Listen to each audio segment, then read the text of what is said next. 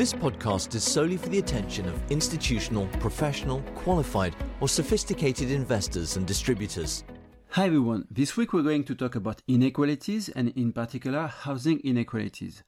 We're going to focus on the case of the US and we will see that this is probably one of the big topics of 2022 as far as the Fed's monetary policy is concerned.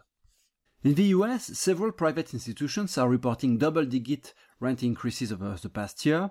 For example, the company CoreLogic indicates that rents were up 10.2% year-on-year in September.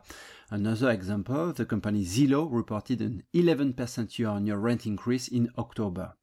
This increase is completely unusual if one takes into account the fact that rents increase at an average pace of 3.2% per year over the period from 1985 to 2020. And not everyone is affected the same way. In the US, just over a third of Americans rent their homes, but the share of renters was only 15% for the highest income quintile in 2019, where it was 59% for the lowest income quintile. The poorest households are clearly more penalized. The cost of housing is an extremely sensitive topic for households because it represents a very significant burden in the spending.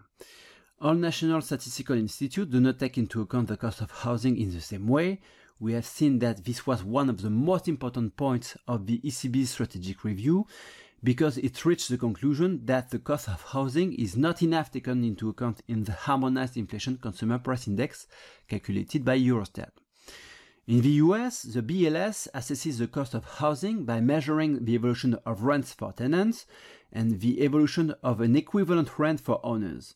In Vienna, all rents or equivalent rents represent around 32% of the consumption basket and even a little over 40% of the consumption basket excluding energy and food. But once again, the figures differ according to the household's income.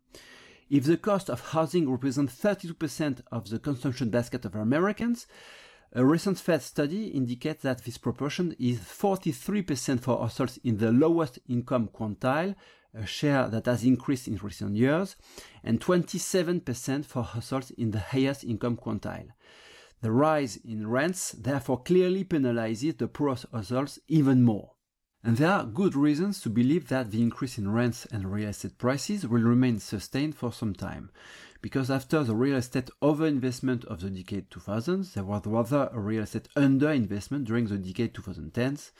And the National Association of Realtors estimated in June that there was a shortage of 5.5 million homes in the US, while the housing stock is currently increasing at a pace of 1.2 million per year. The share of homes available for sale is at its lowest level since this type of statistic exists, which means 1965, and the share of homes available for rent is at its lowest level since the early 80s. Thus, the rapid increase in rents is not about to stop. The subject will be at the heart of the debate at the Fed in 2022, in particular because the sharp increase in rents observed by private companies takes about one year to enter the consumer price indices and will exert significant upward pressure on core inflation, which could prompt the Fed to tighten its monetary policy.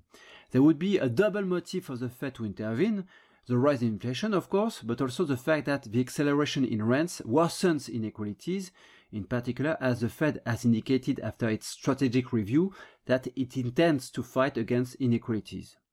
Thank you for listening and talk to you soon.